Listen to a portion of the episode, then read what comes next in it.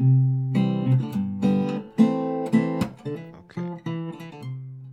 Okay. All right. So welcome, welcome everybody to this new episode of the Coffee Breakdown podcast. Uh, today, the new guest is uh, Tobias Gergs, who recently got his uh, PhD at uh, Ruhr University Bochum in, Gen in Germany. And uh, actually, Toby and I are colleagues. And he is also the winner of the GC 2022 award uh, last year. Yeah. And um, uh, I'm I'm really glad to talk with you. Toby is one of the experts, uh, in my view, of uh, surface science, uh, molecular dynamics, uh, machine learning, and so on. So, and this will be also the topic of today's conversation. So, thank you, Toby, for accepting the invitation, for your time, and so on. Thanks very much for this super kind introduction and for having me. Yeah, so we would like, so let's start maybe talking a little bit about you. So how did you get interested into, uh, in general, machine learning or into even plasma research? Because what you do is also related to plasma. Well, actually, it was vice versa. Mm -hmm. So in the very beginning, I kind of got interested in a method like molecular dynamics. Okay. Totally different topic, nothing to do with plasma at all.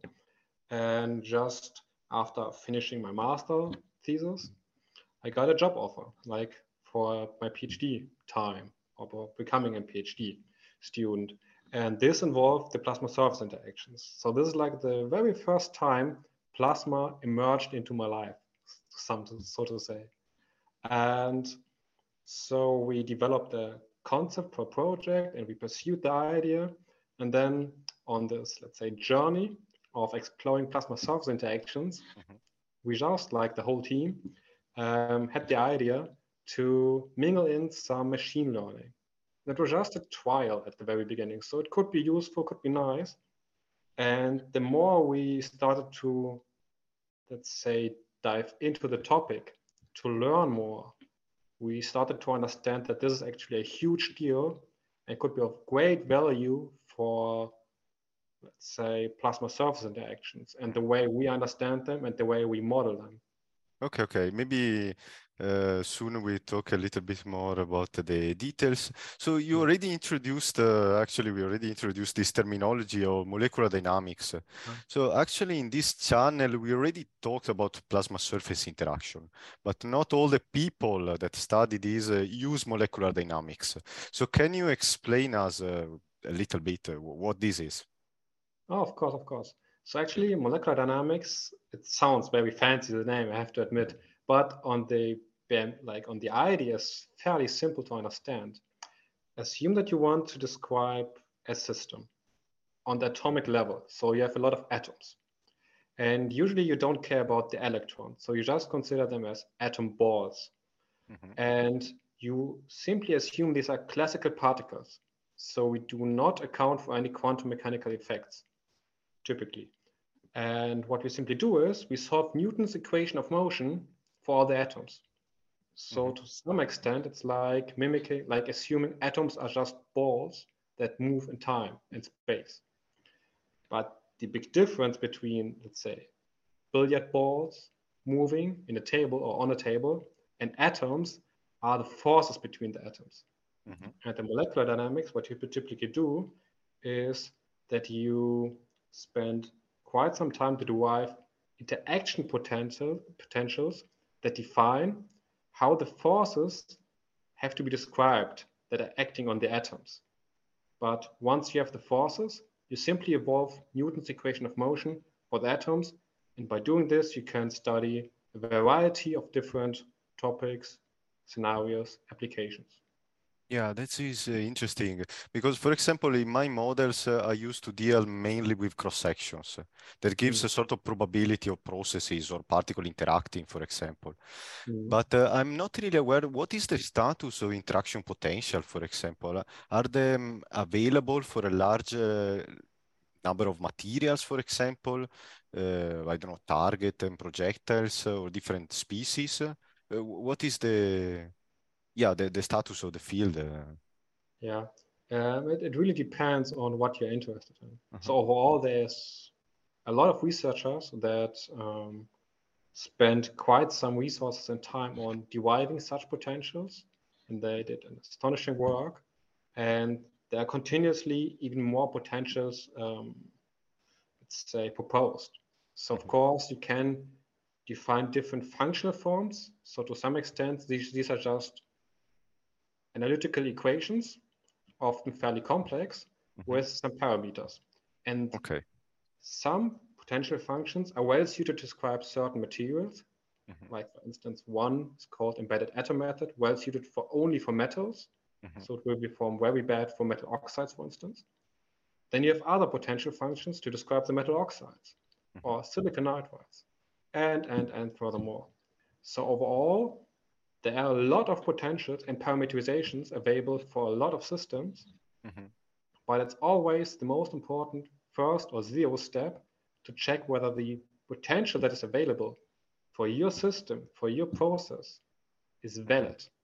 Because typically, when people set up such a potential, they have an application in mind. Mm-hmm. And they they don't just do it because they're generous. They usually set up such a potential parameterization um, to study a system on their own. You have to check whether you can transfer what they did to your task. Mm-hmm. And this can go well, but it can also be challenging. So this means that uh, you have some macroscopic parameter that you can compare once you use this potential, or how do you check the validity typically? Mm, that, that really depends again on the application, right? Mm-hmm. Okay. So let's say usually you describe, um, you can of course also describe fluids or gases, but often it's used to study, let's say, surfaces or solid state yeah, systems, yeah. so bulk systems. Um, so what you typically first do is having a look, look at the lattice constant. So really uh-huh. the fundamental um, system properties like the lattice constants is the um, energy, the, so the cohesive energy, for instance, of the system in its profound or its um, mo, um, let's say, energetically most favorable mm-hmm. okay state really the most favorable state. I mean, you can consider different configurations, mm-hmm. crystal structures, and you can compare your prediction with the molecular dynamics simulation with quantum mechanical comput- computation, like density, density functional density functional theory. And you should get a good agreement on these, let's say, basic properties. And then you can ex- like proceed. So for instance, have a look at some dynamic properties, energy barriers, and yeah, yeah okay. Okay, okay, that's interesting. Okay, but uh, sorry, I was interested into this uh, this, this part, so I wanted to dive a little bit into that.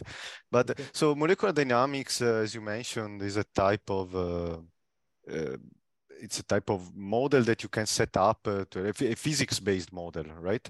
And you were mm-hmm. talking about machine learning as well, right? So what is mm-hmm. the difference actually between the two? Uh, so physics-based and data-driven type of models?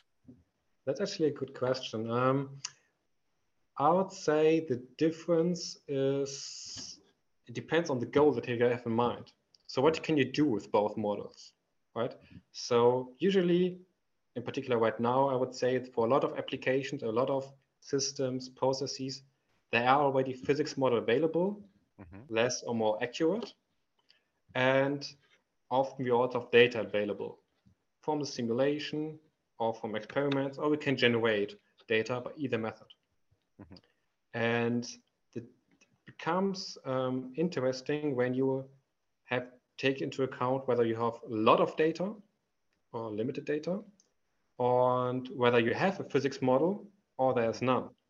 Yeah. So let's say in our case, we have a model available, molecular dynamics, and we can study a certain process.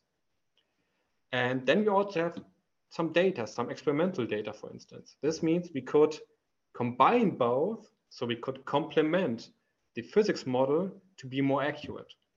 Mm-hmm. And other thing is, I mean, we didn't talk about this, and we don't have to dive into this, but depending on what you want to study, molecular dynamics are quite computationally demanding. Mm-hmm. So it can easily take months to perform a certain simulation. So with machine learning, you can drastically accelerate the time that is required to make a prediction for a certain, let's say, property or evolution for a given effect. Yeah. so yeah. you can become more realistic and at the same time increase the um, performance. Mhm. And a pure data-driven model, so when there's no physics model available, means we have no physics model, but we have, let's say, quite some data available from, let's say, experiment, for instance. Mhm. This would allow us to still get a, let's say, correlation or some idea about the process, some insight that helps us to understand and decide, which of Mhm. course is not ideal.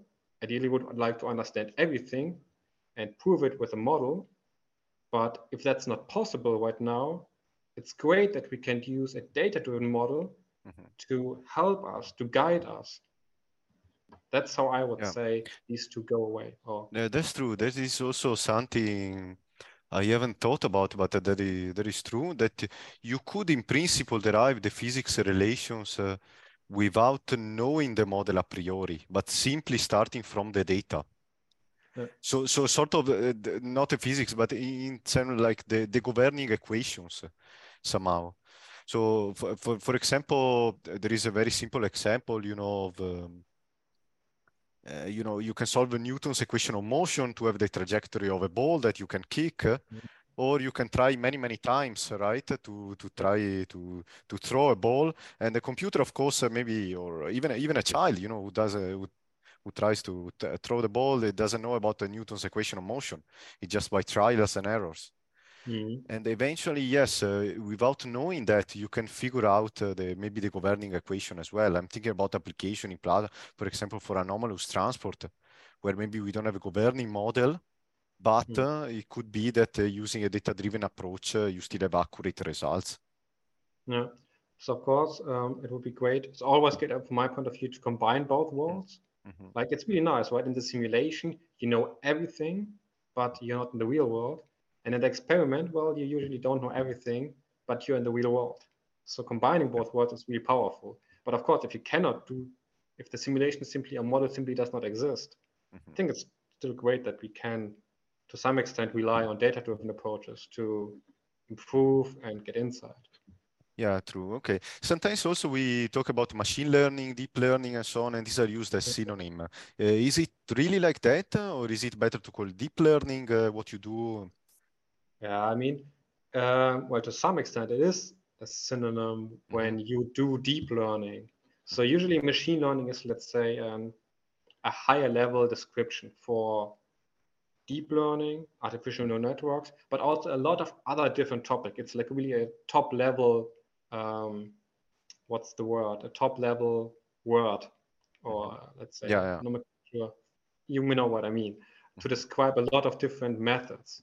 So I think, um, and I think some to some extent, people are sometimes surprised that what they have done for years, maybe or briefly, is actually machine learning. So, for instance, I know that you in your past did um, PCA, Mhm. uh, so principal component analysis, and this is also considered as machine learning. Yeah, yeah. And there are a lot of different, let's say, methods available that pursue different tasks in machine learning, and one of which is called deep learning or artificial neural networks. So these are really two synonyms, but it's just let's say one, let's say one piece of the whole picture. Okay, okay. Let's try to give some concrete example because uh, you know uh, sometimes it it seems a lot vague. You know, yeah, we do machine learning and Yeah. we get something nice, something fast. You know, and so I would like uh, to you to tell us something also based on your experience, on your work, like how can realistically we can use machine learning to derive some more knowledge, some more uh, or some you know computational advantages uh, in first surface kinetics uh, type of application. So uh, can Yeah. you tell us uh, how did you start uh, with your work? What was your first application and how did you tackle the challenges? Mhm. Well, first of all, I have to again stress that this is not like solely my work. Okay, I yeah. in cooperation with, let's say, other guy, other people, other scientists, of course. Uh, but the way we started was, as I mentioned previously, simply give it a test. Mhm. So what we did is um, we considered a very basic process, let's say a very simple one. So um, just sputtering of a target for those that are familiar with it. It just simply means you have an ion hitting a material, the target material. It called, spawns a collision cascade, and this leads to the emission of particles, material.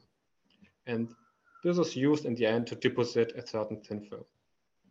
And we started with simply sputtering process for metal, which I would consider a fairly simple process. And this allows us to move from the molecular dynamic simulations away towards a more simpler but more resource efficient method. And this then allowed us to set up a data set.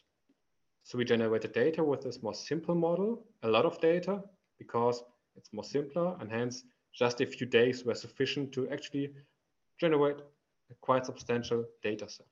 Mm-hmm. And then we performed this kind of, okay, let's say, case study to study different kind of energies like impulse, kinetic impulses, and um, um, also different shapes of the ion energy distribution function, like how they the ions are sampled from. And the interesting part is then that we performed this kind of case study twice. So once mm-hmm. with a high resolution, like a nice statistics, which allowed us to predict oh, yeah. like how the particles are moved quite nicely. And once we performed like just less kind of particle arrangements. Mm-hmm. And this then has a rather noisy statistics. So it's really bad. And the idea was that we want to mimic the accuracy of molecular dynamic simulations mm-hmm. without really performing molecular dynamic simulations because we weren't sure whether it's worth it at this point. And then we used this noisy data set. We used it to perform a most simple machine learning or artificial neural network, which is called multi-layer perceptron. And we used it to make predictions for the particles that are emitted from the surface. Mm-hmm. And we found that like, the, any energy angular distribution functions of these emitted particles were actually almost congruent with those high statistical reference data. Mm-hmm.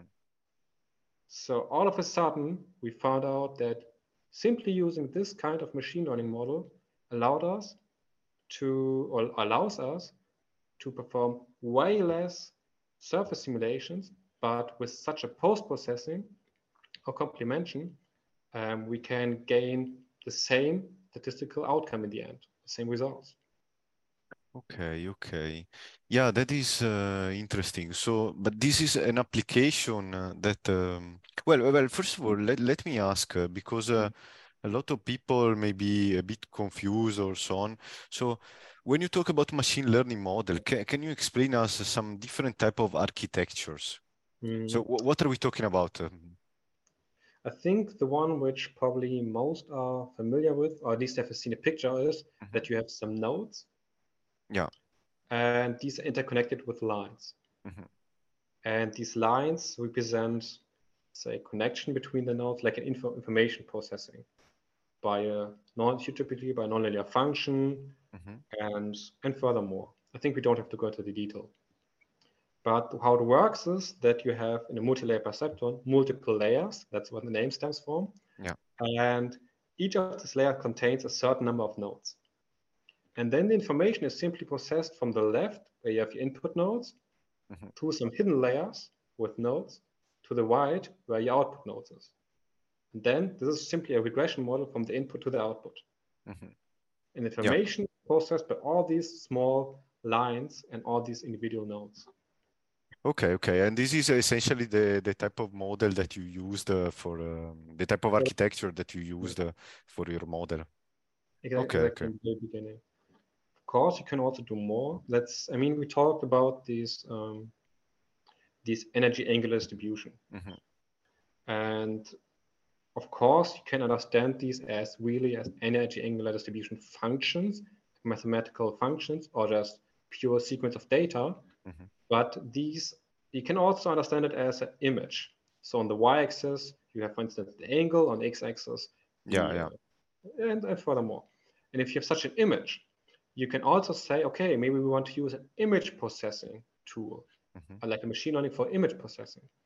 And this is where, for instance, convolutional neural networks or mm-hmm. convolutional mm-hmm. layers come into play.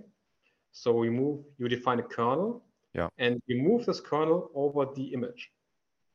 And then you define multiple kernels. And by doing this and putting them in a sequence, you can extract features from mm-hmm. the image.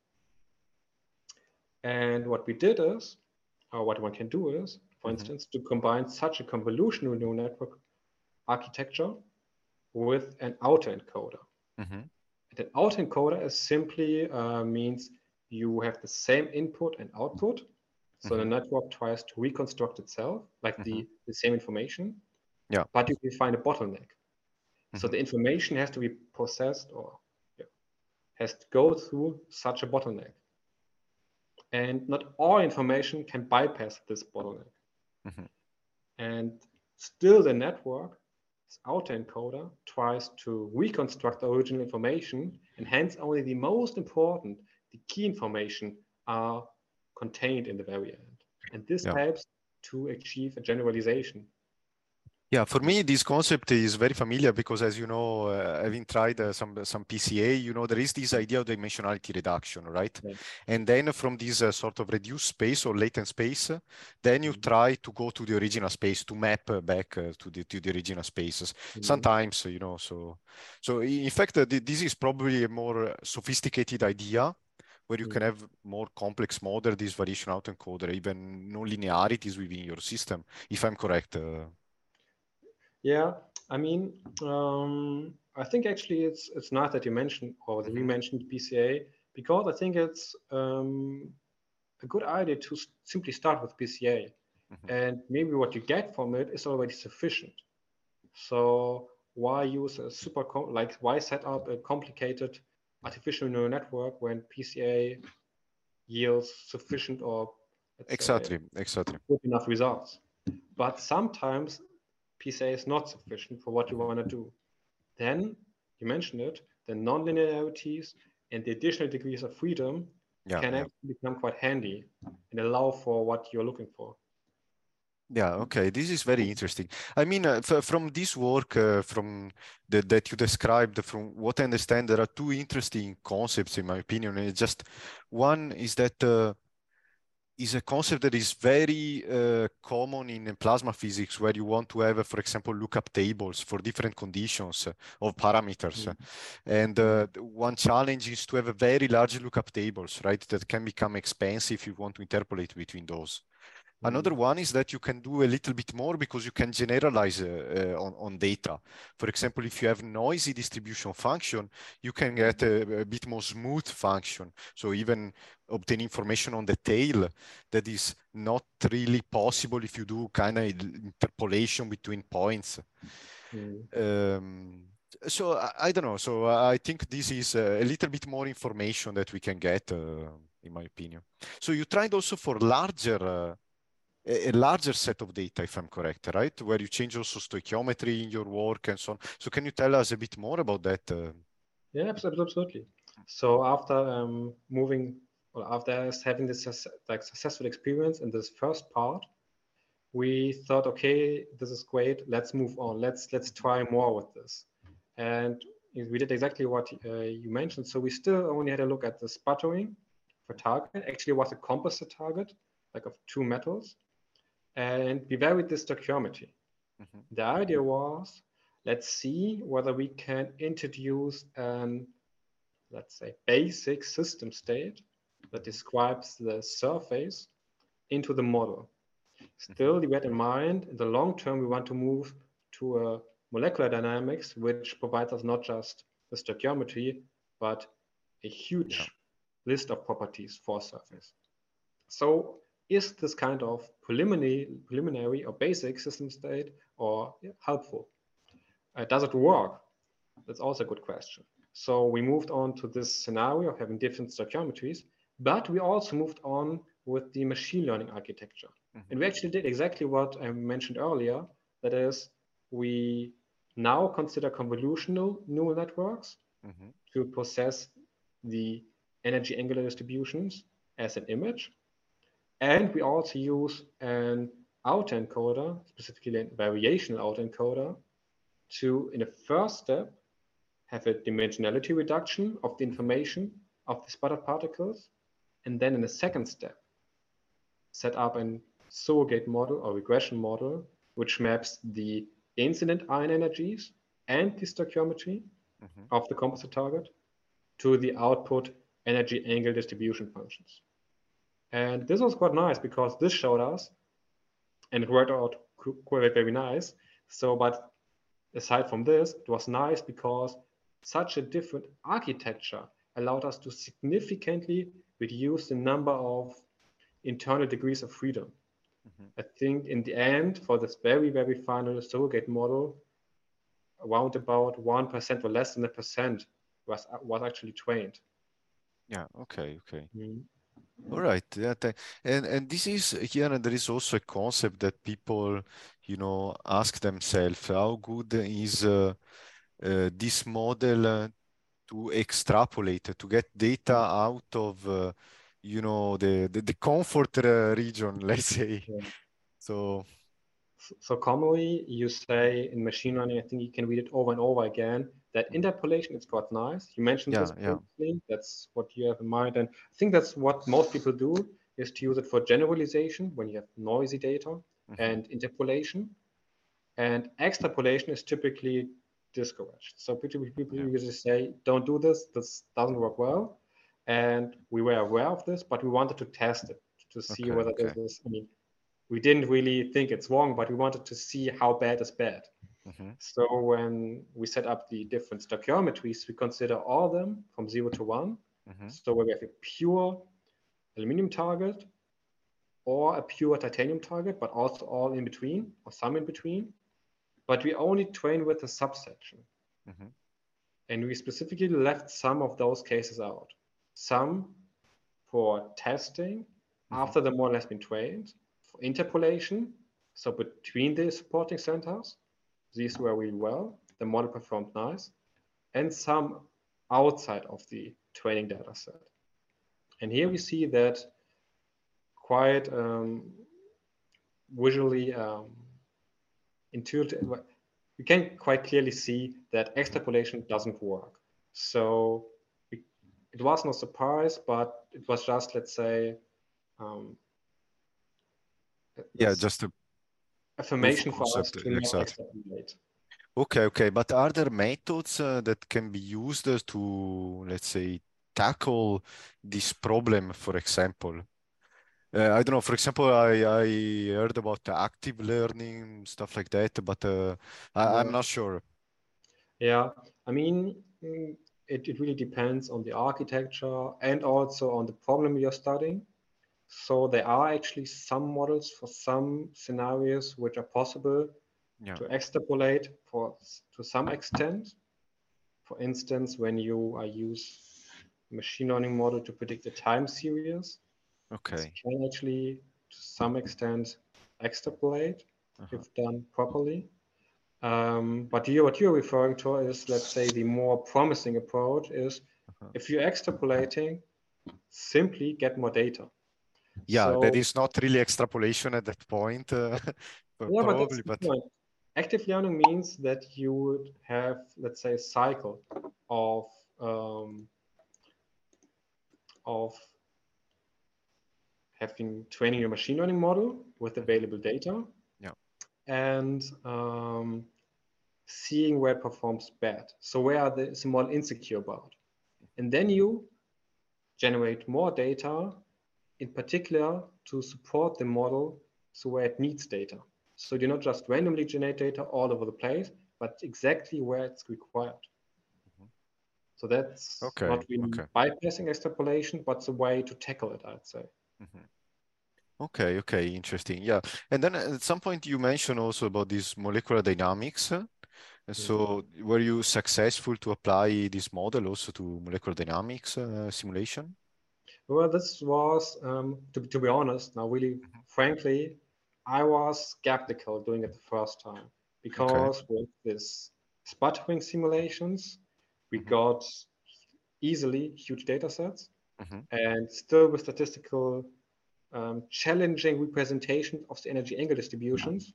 Mm-hmm. But when doing molecular dynamics, suddenly we had still statistically challenging representations of okay. physical processes, but also way less data. So Oh, it was not okay. clear whether this is still working or Mhm. not. Yeah. So this is really what I wanted to check. Um, in addition, we also now, since we apply mo- mo- molecular dynamics, thought we can generalize the wall interactions. So studying the sputtering at the target and the growth at the Mhm. substrate. And the idea was now to perform for pure meta- metallic case such molecular dynamic simulations Okay. again using choosing a rather simple scenario and setting up the data set Mhm. and then train a model and see whether it works again we also moved on for the machine learning mode like the architecture um, instead of using an autoencoder and combine it with another regression model we then actually moved on to what we call the physics separated artificial neural network Mhm.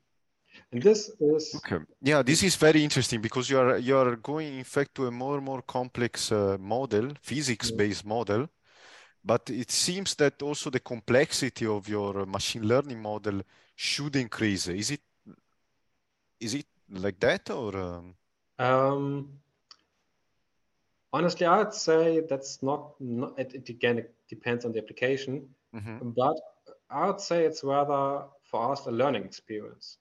So we started with, we had no clue in the beginning of about machine learning Yeah, and yeah. started therefore with basic process, which is really simple, and the basic machine learning model or artificial neural networks. Simply, we were not experienced with this one, so let's not think about the more complex one Yes, And- yes. while slowly increasing the physical complexity, um, we also complementary increased the complexity of the machine learning model simply Yeah. because we felt more secure, more experienced with what we're doing. And we had new ideas what we can do. Mhm. So for us, I think it was honestly just a learning experience, which then showed us new ways to go or to try. Okay. But then what, what is the advantage of this new architecture, for example, with respect to the previous one? Yeah, it's um, so the, the basic idea was to subdivide the physics, Uh-huh. to separate them. In this case, to separate the damage that is created by the ion bombardment on the atomic level to the relaxation of the damage, so the translation from, from the damage to, for instance, Uh-huh. composition, stress, density, and furthermore. And we can make a cut. And such a cut, for instance, um, reduces the dimensionality of the parameter space.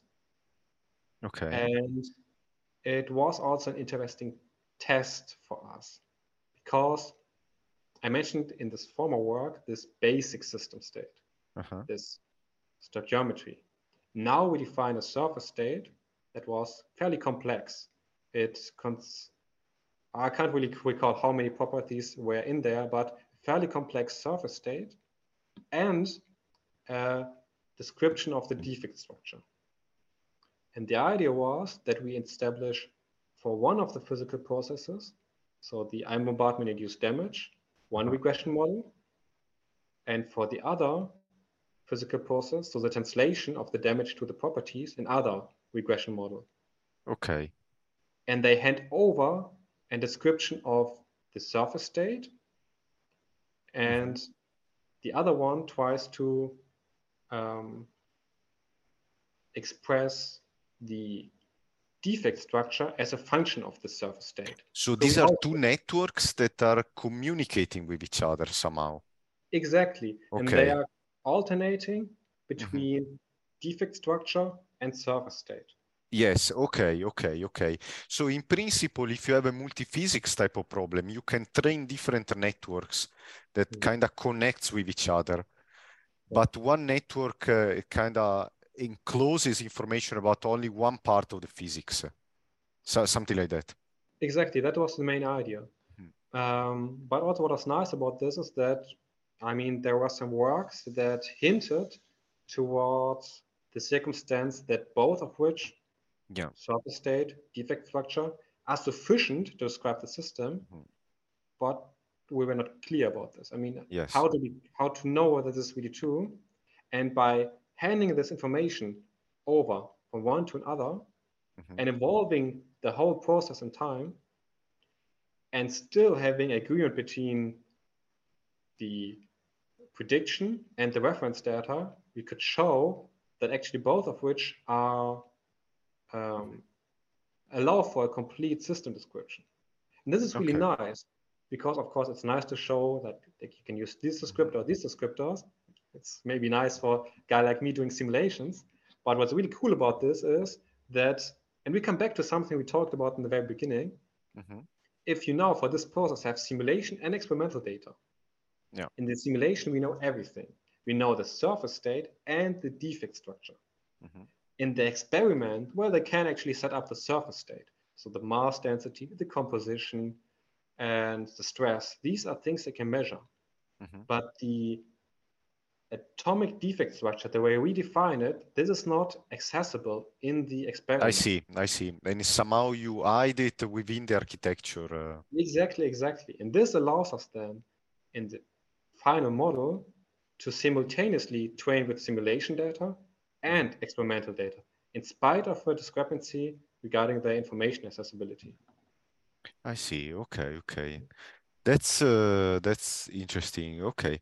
I would like uh, maybe to conclude because here we are entering like really kind of technical part. Yeah. So recently you have uh, published a work uh, on the Journal of Physics D of Applied Mhm. Physics uh, titled uh, Physics uh, Separating Artificial Neural Networks for Predicting Sputtering and Thin Film Deposition of Aluminum Nitride in Argon Nitrogen Discharges on Experimental Timescales. So it's a very long title, Sure. but uh, okay, I would like you to very briefly discuss this work because I've read that I think it's very interesting, uh, especially if you can bridge, uh, explain how did you manage to bridge, uh, you know, timescales that are very short, the typical of molecular dynamics simulation to experimental timescales, or minutes even. Yeah.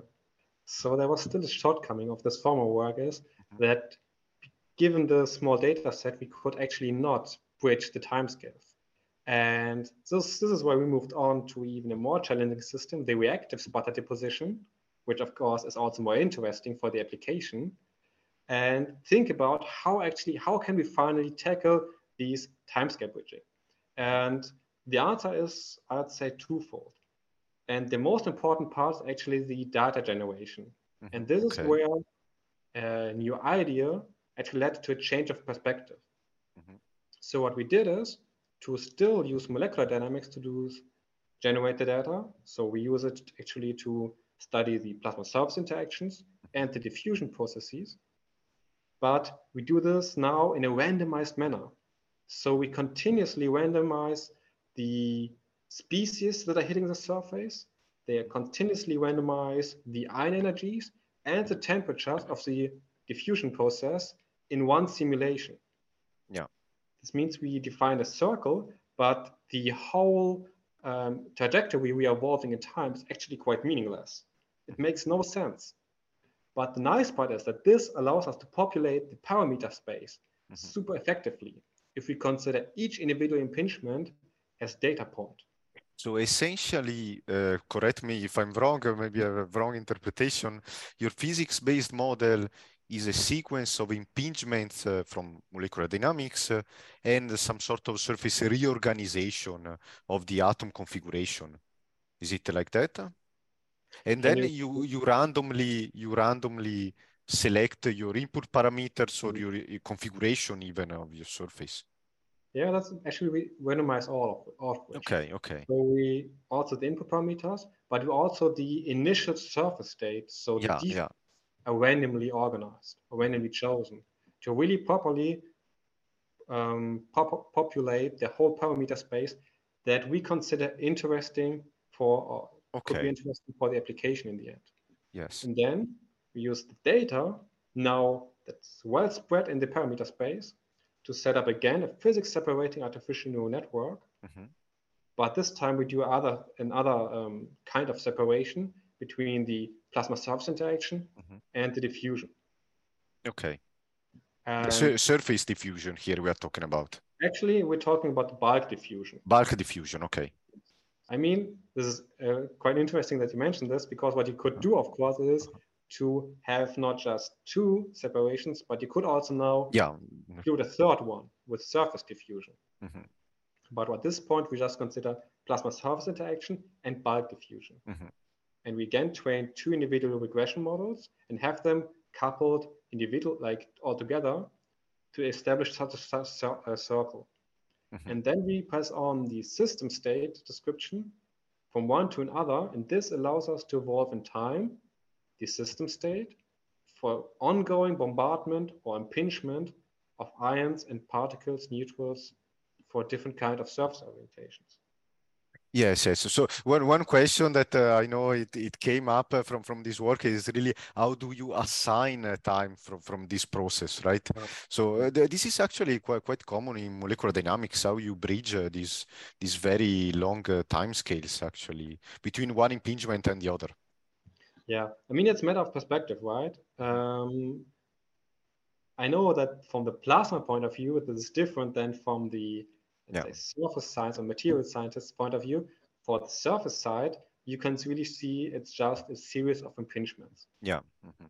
And given, a, for instance, simulation or experiment where you know the flux towards the surface or can estimate it Mhm. of the different species, and you know the area, it's the surface area of your molecular dynamics simulation, Mhm. you can, of course, assess a certain time that is bypassed from one impingement to the other. Yes. This does not necessarily mean we resolve the whole time span, but um, to some extent you could.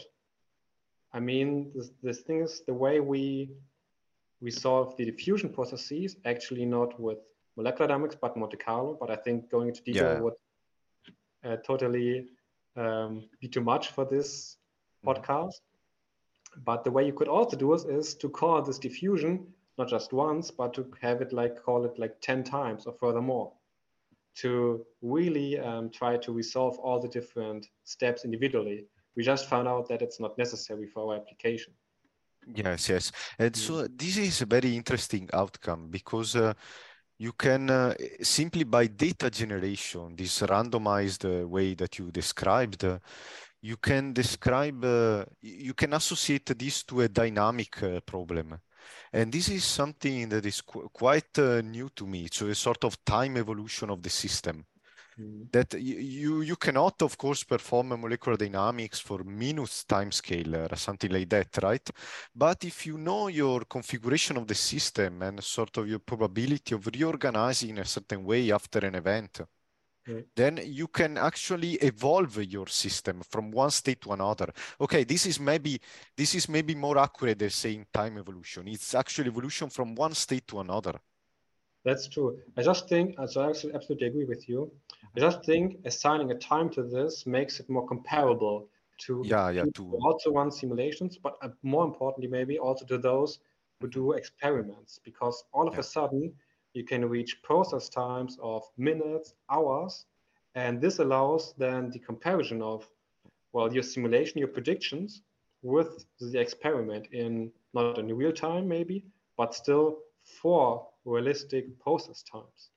Okay, then one uh, question because I'm quite intrigued by this. So, what do you think uh, are the outcomes for this work? Do you see the applicability also to other systems in plasmas or, of this method uh, itself?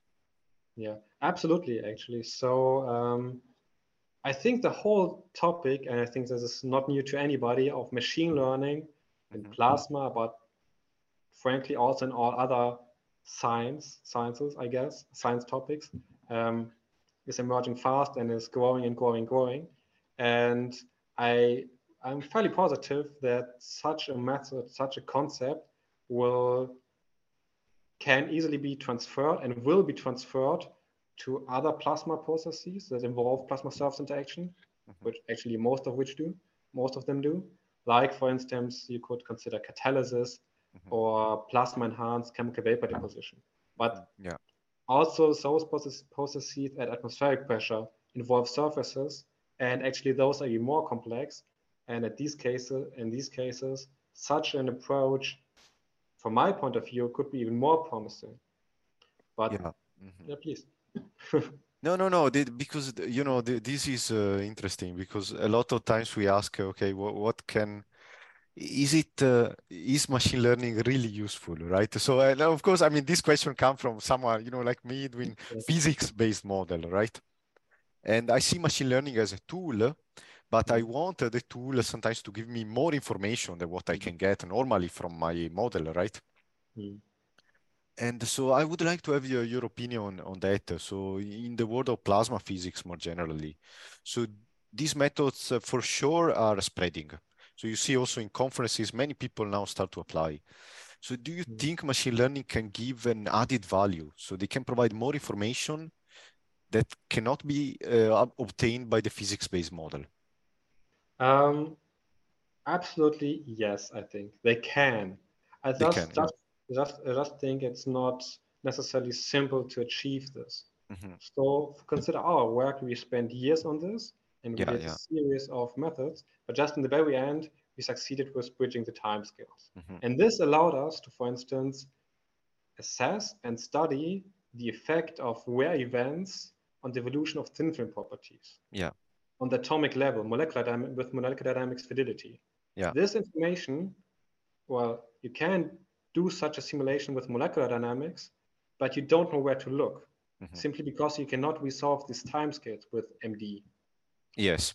So this actually allowed us to learn something which we were not aware of. At least we guessed it maybe, but we could not prove it. Mm-hmm.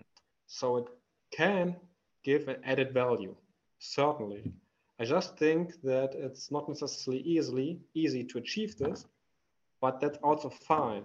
I think mm-hmm. it's super fine to just start with a generalization of noisy data or with an interpolation because all of these kind of problems help you to get used to the model and to this idea. And I think this is very beneficial. And in the long term, I think then perspectives and ideas will come naturally that show you where you can apply and how you can apply the method or other methods that are related to gain such added benefit. Yeah, so yeah, there there is a lot of things, uh, you know, the the fidelity of the model that you're mm-hmm. starting, that you're generating your data, mm-hmm. and also the the machine learning model that you're using and so on. Mm-hmm. Uh, so you you know, it's also difficult to think wh where do you want to spend mo most of your time. You know, if you have a limited time, do you want to get uh, more familiar with the all the different machine learning models that exist? Do you want to expand a bit more on the fidelity of the physics-based model? Yeah, Recently, I see a lot of application also coming from fusion uh, on plasma control, where uh, you don't you don't have maybe high fidelity model. Mm. You start maybe from a lower fidelity model, but validate it with experiment. Mm. Then you generate a lot of data, and you train machine learning model to have a real-time control, for example. Mm. Then this is an application where I think uh, you know you can get fast model. I think from machine learning. Yeah, yeah, absolutely. I mean, in the end, maybe not for controlling, but this is also what we did, right? We started with a yeah. simple model, mm-hmm. which gives us a lot of data, and I think that's if you are new to this topic, a really nice way to go. That um, if you want to deal with machine learning, I think it's a good idea to some yeah. extent, at least. Um, that you're not at the same time try to already do the highly complex, super time demanding simulations or experimental experimental setups. Maybe start with something simple that gets you a lot of data, and then you can always do some machine learning with this and apply artificial neural networks. Mm-hmm. And then maybe in a similar way we did it, gradually move on to more complex methods and more complex applications. And of course, you will hear other people that do very fancy machine learning techniques. Mm-hmm. And you will maybe directly want to, let's say, apply them to your um, system, which is fine. But I still think, think that as a step by step process is really beneficial. Yes. Yeah, I, I really like it, in fact. But uh, in fact, as you're learning every new technique, uh, you should not start, uh, you know, like from very difficult uh, goal, but uh, you know, start learning step by step. That is the best approach. Yeah, this is true. Okay, that is uh, very interesting. I would like to ask you maybe to conclude, maybe there are also some students watching this podcast and so on are interested to learn a bit more about these topics. So do you have some suggestion or material where they can start uh, about, you know, machine learning or things like that? Yeah, sure. I mean, there that's quite nice. A lot of um, different uh, programs available that we also used, and that makes it really nice to get started with this topic. Like we used, for instance, like the TensorFlow and Keras environment. Mhm. And this is really nice because it's well documented. It's written in Python, so it's fairly simple to get used. So. Python is the programming language to go that you think uh, if you want to do machine learning at this moment. Um, well, there are certainly also more, but I think if you are starting with this and you've never done it before, I mean, it's nice because it's also, it's not like dealing with two things at once. I mean, if you use a more complex uh, program language, this everything becomes more, let's say, encrypted. So it's not that intuitive to Yeah. understand your code, maybe. And if you just get started, I think it could be an, an added obstacle compared to Python, which is well nice to read easy to implement and gives you quick, nice results. So I would really recommend those two, but there are way, way more, like um, which are suitable and they are not worse, not necessarily better, but I mean there are lots to choose from. But it's what I think is really nice for these kind of codes, but also others, that you have a really active um, community. Mhm. So when you have questions or you're uncertain about something, really Google is your friend and you can find so many nice solutions. And typically somebody else encountered a similar problem Mhm. and you can learn from this. And I think this really gives you a nice kickstart. But of course, there are also, yeah, please, sorry, go. Please No, go no, ahead. no. Please continue. The, yeah. I mean, there are also a series of books that are available that you Mhm. can have a look at. And um, like, for instance, I have found one that I would like to highlight Mhm. um, from Aurélien Géron. I hope I spelled Okay. his name. Uh, we can put the link in the description anyway. So yeah. That's perfect. Actually, let's do it like this. That's maybe more convenient. Mhm. And Uh, maybe you can say the title. What is the title Yeah. of the book? the title of the book is Hands-on Machine Learning with Okay. Scikit-learn, Keras, and TensorFlow: Concept, Concepts, Tools, and Techniques to Build Intelligent Systems. Okay, okay. And uh, also, I like really much your approach, uh, sort of bottom up, if you want to call it like that, because I have a lot of friends also interested uh, to, you know, try some stuff with machine learning and so on. But they have the idea, yeah, but I need a very powerful computer. I need, you know, to have a large storage system because I need a lot of data to do interesting stuff, you know, and I don't have, I don't have a GPU, for example.